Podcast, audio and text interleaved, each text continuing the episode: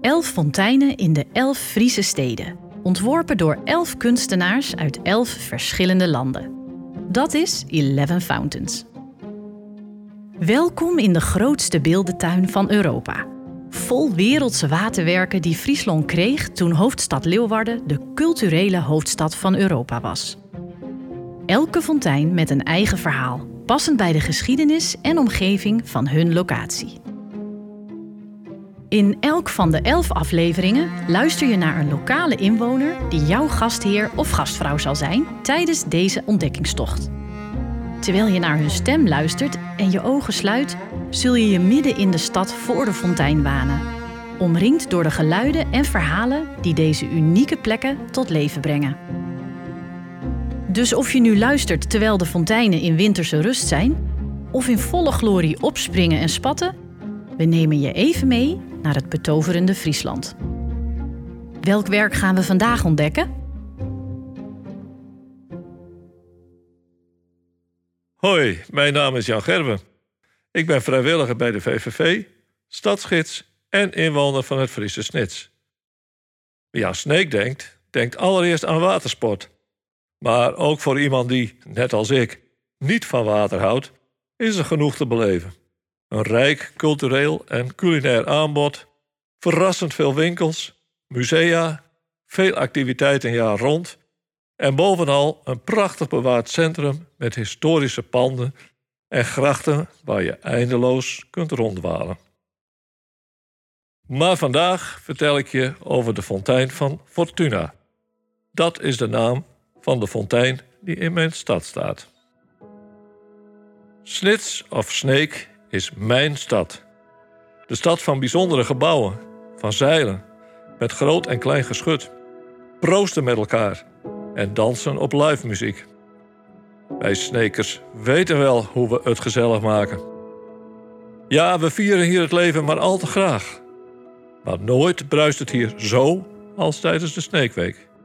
Daar kunnen ze zelfs onder de rivieren nog wat van leren.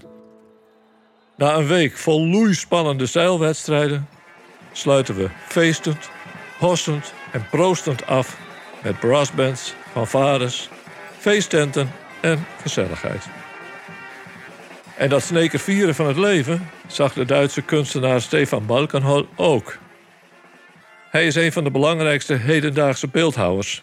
Staat bekend om werken die met een knipoog en een glimlach de draak steken met ons mensen en onze geschiedenis. Hij ontwierp voor ons de Fortuna-fontein. Je kunt deze fontein van een afstandje bekijken en dus niet aanraken. Nou ja, tenzij het water ingaat. Het bronzen waterwerk staat namelijk midden in de gracht in onze historische binnenstad. Al lijkt hij er bijna boven te zweven. Het is een goudkleurige, strakke, glanzende bol die langzaam ronddraait. Op de bol staat een man die er veel grilliger uitziet dan die gouden, gladde bol. Alsof hij uit klei is gesneden en geknepen. Zo zie je het maakwerk. Het beeld is een sculptuur dat vervolgens in brons is gegoten. Maar liefst drie meter hoog is het geheel, al lijkt het vanaf de kant lang niet zo hoog. Op zijn schouder draagt de man een grote hoorn, waar constant water uitstroomt. Het moet de hoorn des overvloeds voorstellen. Volgens de mythe is de hoorn des overvloeds een hoorn van de geit van Zeus. Haar hoorn schonk de houder ervan alles wat hij of zij begeerde. De Romeinen associeerden vooral hun godin Fortuna met de hoorn. In beide gevallen vrouwelijke wezens. We weten eigenlijk niet waarom Balkenhol toch geen vrouw heeft gekozen om de hoorn vast te houden. Misschien werd het dan te cliché. Zijn werk staat wel vaker bekend om de knipoog naar een thema. Kenners van het werk van Balkenhol zullen deze man-figuur trouwens wel herkennen. De man in zwarte broek en wit overhemd komt vaak voor in zijn werk.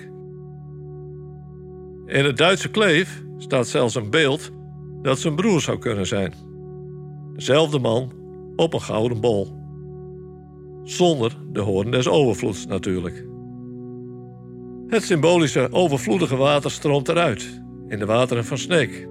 dat vroeger ook tijden van voor- en tegenspoed kende. Omdat Sneek aan het water ligt, is het altijd een stad geweest waar druk werd gehandeld. De handel kon immers via schepen heel gemakkelijk vervoerd worden. Kun je je voorstellen wat een drukte, geuren en geluiden door de straten van middeleeuws Sneek galmden? Althans, in de hoogtijdagen. Want er zijn zat periodes geweest waarin de handel stagneerde en de stad met zware armoede leefde. Dat is ook de gedachte die Balkenhol had bij het laten ronddraaien van de man. Ieder moment kan het geluk je de rug toekeren. De fontein staat in mijn stad op een van de mooiste plekken. Pontificaal voor de waterpoort, die het midden houdt tussen een brug en een gebouw, met zijn sierlijke bogen en torentjes. Je kent het silhouet vast wel, want we laten het graag zien. Op sweaters, zeilboten of auto's. We zijn maar wat trots op dit rijksmonument. Wie wel eens door de waterpoort is gevaren of gelopen, begrijpt waarom. Onder de boogjes hoor je je voetstappen galmen. En zelfs in het donkere najaar is het indrukwekkend met de verlichting en weerspiegeling in het donkere water. Dat maakt de fontein ook in de winter leuk om te bezoeken. Je kunt er altijd een mooie foto van maken met dit indrukwekkende bouwwerk op de achtergrond. Dit bouwwerk is ooit onderdeel geweest van een stadswal of muur, net als landpoorten. Ze konden dicht als er gevaar dreigde, maar werden vooral gebruikt om s'nachts de stad af te sluiten. Was je te laat en wilde je toch naar binnen, dan moest je betalen. En wat nou zo geinig is, de klok op de waterpoort loopt vijf minuutjes achter. Dat deden ze ooit, zodat mensen niet zo gauw te laat zouden komen bij het sluiten van de poort. Sindsdien is de klok van de waterpoort nooit meer teruggedraaid. Ook al wordt de poort al sinds 1825 niet meer gesloten. De water- en landpoorten zijn inmiddels allemaal verloren gegaan. Maar wat zijn we vreselijk blij dat de inwoners van Sneek toen besloten dat deze bijzondere poort moest blijven.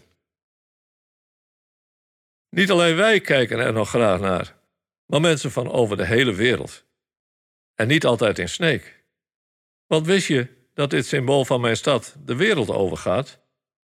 Je kunt hem ook tegenkomen in China, Den Haag, Legoland en Japan, waar ze replica's bouwden van deze sneker parel.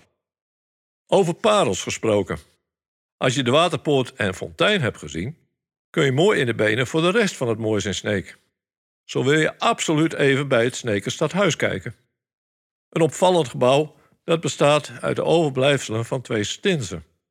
Dat zijn middeleeuwse verdedigbare torens waar mensen in woonden. In de 18e eeuw kreeg de gevel de opvallende rococo-stijl. Heel sierlijk, veel sierlijker dan andere gebouwen in de omgeving, zoals de forse en zelfs wat lompe Martinikerk verderop. Lomp, maar indrukwekkend. Het is een Romaanse kerk en hij is bijna duizend jaar oud. Naast de kerk staat ook nog een bijzonder houten klokhuis. Dat zie je bijna nergens meer en is zeker de moeite waard om te bekijken. Die twee gebouwen die ik net noemde, hebben iets heel bijzonders gemeen. Grutte Pier. Misschien heb je alles van hem gehoord. De Friese vrijheidsstrijder en volksheld, zo groot als een reus. Geboren in Kimswert, gestorven in Sneek, na een leven vol tumult, verdriet en wraak. Volgens sommige zagen had hij bovennatuurlijke krachten. Bijzonder, hè? Het was dan ook een bijzondere man. Een 19e-eeuwse historicus beschreef hem als volgt. Een boom van een kerel, donker van gelaat, breed geschouderd, met een lange zwarte baard. Van nature een ruw humorist. Door omstandigheden in een grote wreedaard herschapen. Hm, ja, die wil je niet tegenover je hebben staan op het slagveld. In het Fries Museum in Leeuwarden kun je zijn manshoge zwaard zien. En in het stadhuis van mijn stedje ligt zijn helm. En in de muren van de gigantische Martinikerk zijn naar verluid zijn botten opgeborgen. Er is werkelijk nog zoveel meer moois te vinden in mijn stad. Ik zou er wel een uur over kunnen praten. Want ik heb het nog niet eens gehad over de fijne tentjes en terrassen die zo mooi passen bij het overvloedige van onze hoorn des overvloeds daar in de gracht. Of over het bijzondere theater met de opvallende toren, het Scheepvaartmuseum of het Nationaal Modelspoormuseum. Er is hier nog zoveel meer te ontdekken nadat je de fontein hebt bezocht.